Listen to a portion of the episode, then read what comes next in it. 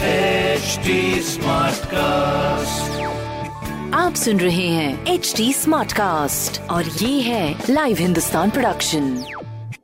Hi, my name is RJ Sona और आप सुन रहे हैं आगरा स्मार्ट न्यूज। आगरा की सारी स्मार्ट खबरें इस हफ्ते मैं आपको बताने वाली हूँ और सबसे पहले हमारे स्वास्थ्य उपकेंद्र की खबर बताने से मैं इस पॉडकास्ट की शुरुआत करूंगी, जहां पर 391 स्वास्थ्य उपकेंद्र में आज से आपको इलाज मिलना शुरू हो जाएगा और हर रोज इसकी जो टाइमिंग है वो रहेगी सुबह 9 बजे से दोपहर 1 बजे तक, जहाँ पर ओपीडी लगाए जाएंगे।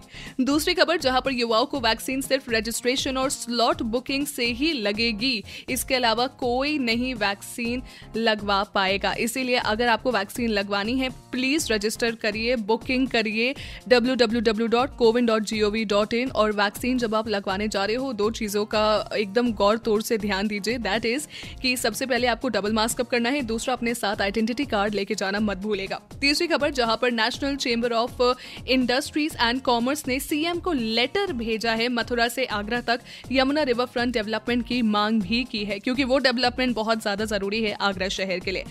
इस लेटर के रिवर्ट में क्या जवाब आता है ये तो आने वाला वक्त बताएगा, बट ऐसी ही आने वाली जो खबरें हैं वो आप पढ़ सकते हैं हिंदुस्तान अखबार में। साथ ही साथ कोई सवाल हो तो जरूर पूछिए। फेसबुक, इंस्टाग्राम एंड ट्विटर पे हमारा हैंडल है @HT Smartcast और मैं हूँ आरजे सोना आपके साथ। आप सुन रहे हैं एचटी स्मार्टकास्ट और ये था लाइव हिंदुस्तान प्रोडक्शन।